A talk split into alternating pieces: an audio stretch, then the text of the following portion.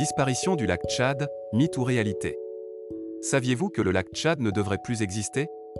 Saviez-vous que depuis des décennies, des politiques, des organisations non gouvernementales, des instances onusiennes se penchent à son chevet pour trouver des solutions à la catastrophe climatique et humaine que cette disparition représenterait?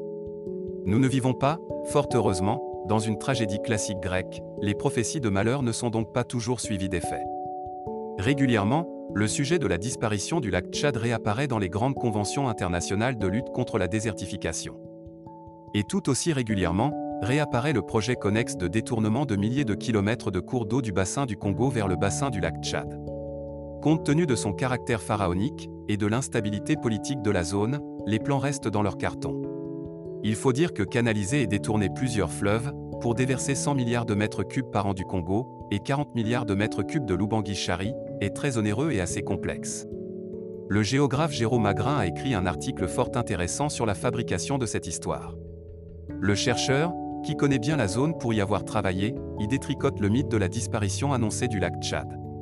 Contrairement à ce qu'on pourrait supposer, le narratif de la disparition du lac Tchad ne date pas des épisodes de sécheresse et de famine des décennies 1970 à 1980.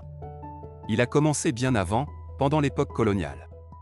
La disparition de ce lac emblématique du centre de l'Afrique est, depuis les années 1920, le symbole de la désertification, une notion d'ailleurs plus ambiguë qu'elle n'y paraît. Le narratif sur la disparition du lac et ses conséquences humaines effroyables revêt des formes variables selon les époques, ayant toutes en commun la prédiction d'un futur apocalyptique. N'ayant aucune réelle justification scientifique, le mythe de la disparition du lac Tchad est maintenu en vie par la composition d'intérêts hétéroclites, qui y trouvent la justification de leurs activités ou une source de revenus ou de pouvoir. La première mention de risque de disparition du lac Tchad date d'un article de 1928. Puis, après une période d'oubli, les épisodes de sécheresse dans la décennie 70 à 80 le font remonter à la surface, au point qu'un grand projet de détournement de l'eau de Lubangui vers le lac pour éviter la catastrophe est évoqué. Il disparaît à nouveau pour reparaître, dans un article en 2001, du Journal of Geophysical Research. Ses auteurs, Cohen Follet, annoncent la disparition programmée du lac, du fait des baisses de précipitations et des prélèvements trop importants de l'eau par les agriculteurs pour l'irrigation. Leur étude se base sur des clichés pris par des satellites de la NASA.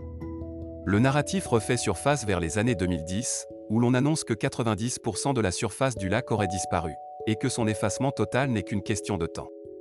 Il est d'ailleurs repris dans le documentaire de David Guggenheim, Une vérité qui dérange, avec Al Gore, l'ex-vice-président des États-Unis sous Bill Clinton.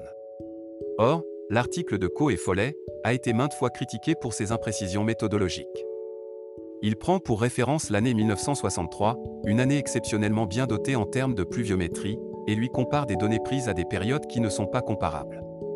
Les dates, jours, mois et années des images présentées auraient été soigneusement choisies par les auteurs de l'article, pour avaliser la théorie de la disparition du lac, gommant les fluctuations qui auraient pu la contredire.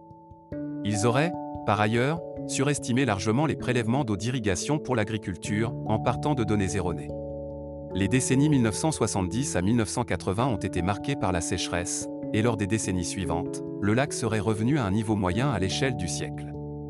Si l'article est réfuté dans toute la communauté scientifique, la revue n'a jamais fait paraître de démenti. L'article est donc paresseusement repris par ceux qui ne font pas l'effort de vérifier s'il y a eu des publications ultérieures contradictoires.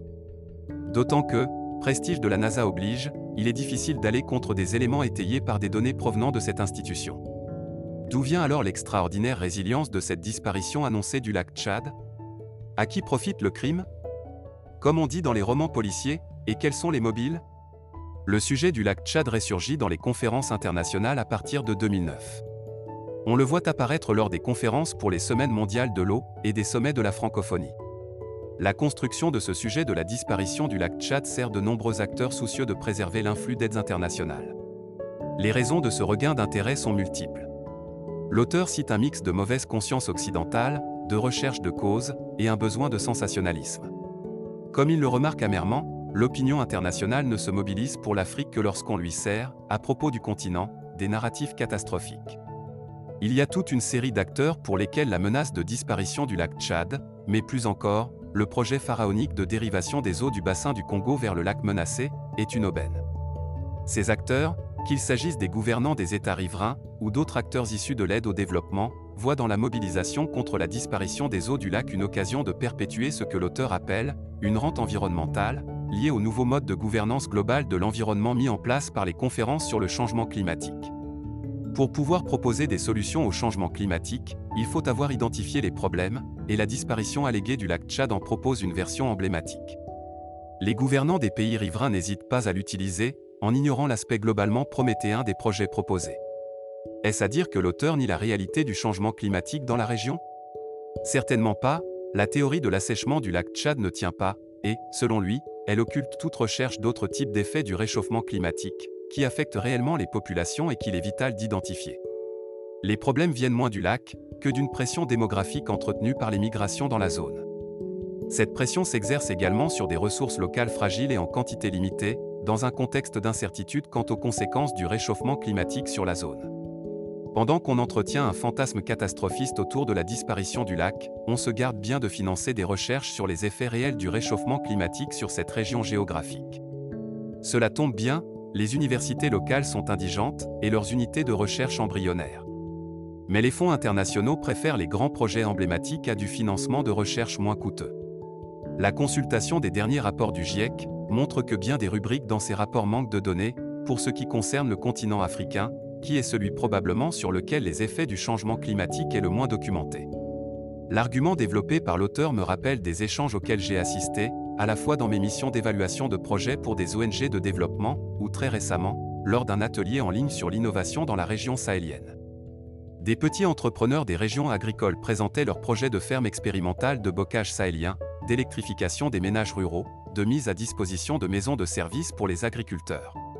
C'est bien, disait l'animateur, ce sont de beaux projets, malheureusement, il y a peu de chances que cela tente des bailleurs de fonds. Ils cherchent des projets bancables au niveau financier et au niveau de l'image.